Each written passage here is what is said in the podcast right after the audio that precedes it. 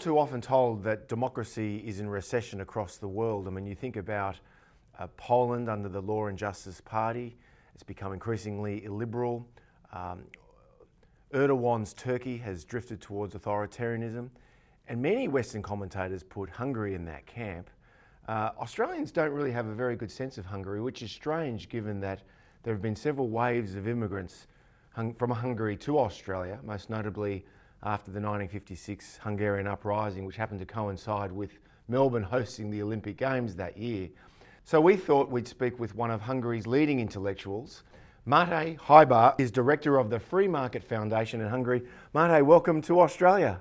Thank you very much. It's a pleasure to be here. And I have to tell you that in the short time I've been here, I've met many people who had Hungarian friends, and I was pleasantly surprised that basically everybody knows someone Hungarian in Australia. Yes, that's right. Well, it's not just the Hungarian uprising, that was after World War II, and of course the end of the Cold War, where we had pretty significant waves of Hungarian immigrants. But as I say, we very rarely talk about Hungary.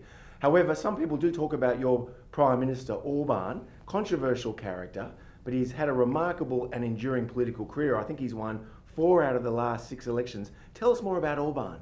Well, I think Orban is one of the most decisive figures in, in recent times in Hungary. After the fall of communism in the early 90s, late 80s, he's been one of the most detrimental politicians in the history of Hungary. He basically defined the road Hungary is taking at the moment. And he's a very controversial figure, to say the least, uh, because he's attacked and criticized a lot, and mostly the criticism is justified. However, um, although I'm very critical of him, I don't think that he Hungary wouldn't be a, a, democracy anymore. He just made a very shrewd distinction between liberal and illiberal democracy. So he's he had a very infamous speech in 2014 when he declared that he's building an illiberal state in Hungary based upon or modeled upon countries such as Russia or China, which are you know not the best of examples as democracy goes. Uh, however, he clarified this by saying that Hungary is still a democracy, and I agree, but it's an illiberal democracy. And it's very hard to put a finger on what this means because there is an undeniable erosion in the rule of laws and in the checks and balances in Hungary However, it is not impossible to win elections. There are multiple parties working legally. You, on paper, you can set up free press. However, it is also true that many of the other rankings, for example, Freedom House mm. ranks Hungary as a partly free country, as it so far it goes for uh, freedom of the press. We have to stress here that uh, Hungary under Orban still has uh, uh political opponents, correct? Yes, certainly. They are not the most pragmatic people, unfortunately, and it's also true that the Hungarian electoral law basically is biased for the governing party. However, on paper, you are able to win elections against the government. Okay, take us back to the late 1980s, early 1990s. He was clearly rebelling. He made his mark as, a, as an opponent of Soviet imperialism uh, and obviously was one of the leading figures behind the movement to uh, fight communism. And yet, in more recent times, he's widely seen as an advanced man for Vladimir Putin uh, in the European Union and in NATO. Uh, he's even called um, uh, the leaders in Washington and Brussels uh, globalists. How do you account for that? Well, Orban certainly had a huge U turn uh, somewhere in the mid 90s.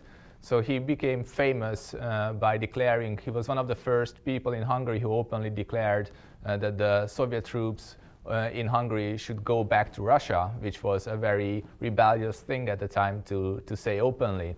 Uh, and he was a staunch classical liberal, and uh, he slowly turned towards a more conservative approach, a Christian conservative approach, and now basically nobody knows what he's still declaring to be uh, a central right figure. However, I would declare that uh, he's more populist than than ideologically based, he realized very pragmatically, I would have to say, uh, that the will of the people, the will of the majority of the people, is what he should respond to rather than be an ideological leader. And he realized very well that there are certain aspects of, of society that uh, is not going to be swayed either ra- left or right. They will respond uh, to ideas that will cater to their own needs. And in that case, of course, it's a democracy, and he won. Orban won elections four times, so it's undebated that he's popular and he, he's a very good leader for those people who, who, who voted for him. However, uh, in order to be this good leader and be a populist, he had to overstep certain things. For example, the rule of law, and, and there's a blatant amount of corruption in Hungary, which is very fearful. Okay, but uh, Hungary is part of the European Union and NATO, and yet Orban clearly has a very close relationship with Moscow. Why? Well, Hungary has always been on the fence whether to belong to the East or the West. So it, has been a historic struggle for Hungary, and Hungary is clearly on the uh, Hungary is clearly set towards the European Union and the NATO alliance and America. Uh, the US is one of our strategic partners. However, uh, under Orban's regime, there was a, a, certain direction called the Eastern Opening when Hungary opened up economically towards post Soviet states and China.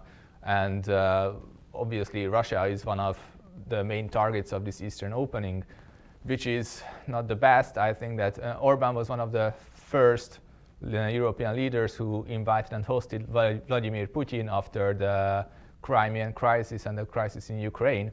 And that went opposite to the trend in, in the European Union when nobody was willing to sit down with, with yeah. Vladimir Putin.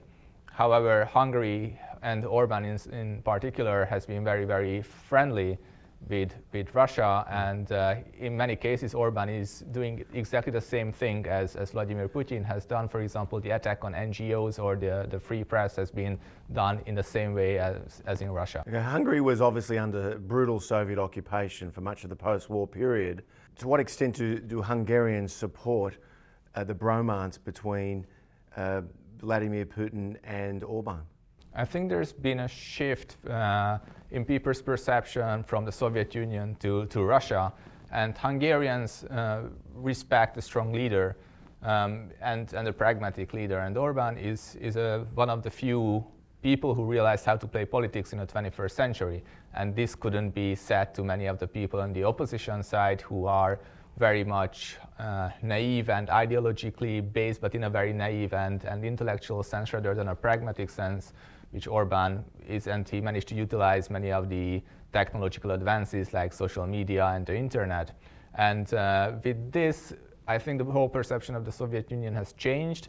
Hungarians are still not really in favor of what Putin is doing. However, uh, many of Hungarians are willing to, you know, turn a blind eye towards Putin if, if he can be useful for Hungary. Mm. So Hungarians take a, a, lot of pride in their country, and rightly so.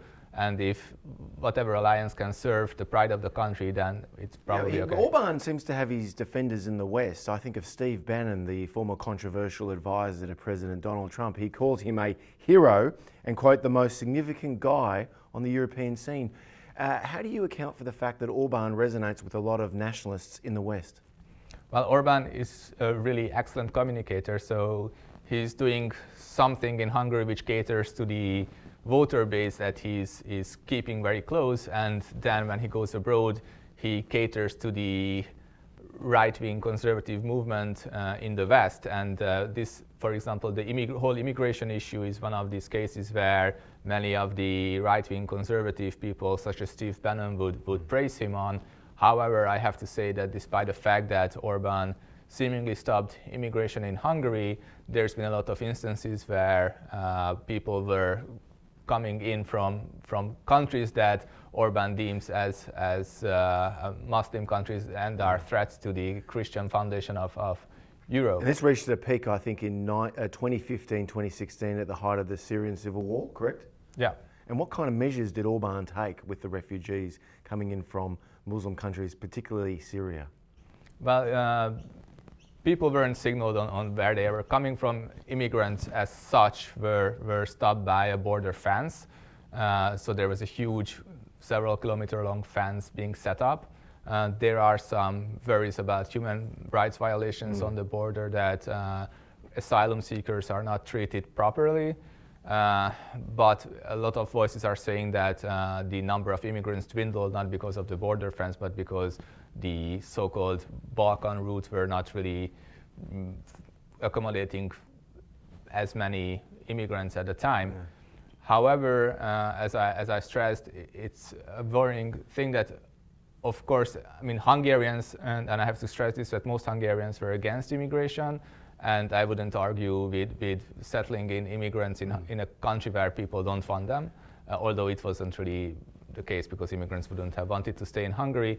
However, Orban is having had some ties with uh, other Muslim leaders, and he praised Islam in other countries, yeah. saying that it's a religion of peace. Yeah. Whereas in Hungary, where most people were very uh, cautious about uh, Islam, he had a completely different mm. nar- narrative. And uh, despite the fact that he he's claiming that he's stopping immigration, uh, he has managed to settle in a lot of people. For example, uh, Russians who are of dubious background because uh, a Russian bank uh, came into Hungary. the new headquarters of this bank is in Budapest right now, and this bank is being attacked especially in the US, for being a spy hub of, of Putin. Yeah. I mean, uh, clearly, uh, Orban's position resonated with a lot of Hungarians who believed that Brussels was turning a blind eye to uh, lax borders and, and um, you know, huge amounts of immigrants coming across from Africa and, and, of course, the Middle East. Do you think that Orban's position here underscores how immigration as an issue has really profoundly changed the political order in Europe over the last few years? Well, actually, certainly Orban's position on immigration was one of the first outspoken voice on, on immigration in, in Europe. Whether he was right or wrong, uh, he was the first to raise the issue, whereas a lot of European leaders didn't have any solution whatsoever to the, to, make, to the mm. immigration issue. However, I'm not sure if Orban's uh, but you contrast Orban's position to, say, Angela Merkel's position Definitely. in 2015. Yes. You know where the weight of public opinion in Europe sits, right? Yes. So, I mean, certainly there's a huge contrast on, on, on Angela Merkel's position. However, Germany is, wasn't in the situation Hungary was because Germany mm. wasn't on the border of the European Union. Hungary was. Uh, however, it was I'm not sure if Orban's decision to do anything or speak about immigration has anything to do with ideological mm. sense. It has a populist sense. So uh, if you are looking at Orban's uh, actions, you don't have to look at ideology or, prag- or in that sense, pragmatic senses. He's reacting to the general trend in the, the will of the people, so to speak. And, and he realized quite rightly that most of Hungarians wouldn't want immigrants, and that can be a very, very good case to mobilize voters. Yeah, in Australia, Mate, in 2001, we had a federal election and there was an immigration crisis. Um, a b- bunch of asylum seekers had hijacked uh, a Norwegian vessel trying to get into Australia illegally, even though that vessel was going towards Indonesia.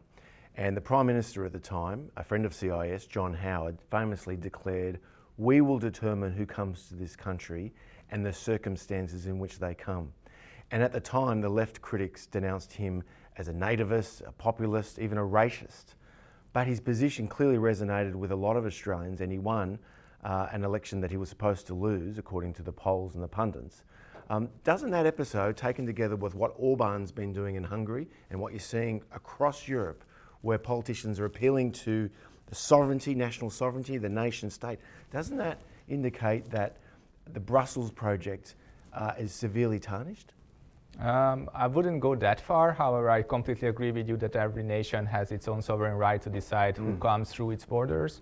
And I think it should be the general population who decides this through democratic elections. Um, and I really think that Brussels failed uh, to tackle the problem of immigration at first, mm. and it did now a lot the of chickens are coming home to roost. And it did a lot of smokes and mirrors uh, policies on trying to act as they are doing something which they really yeah.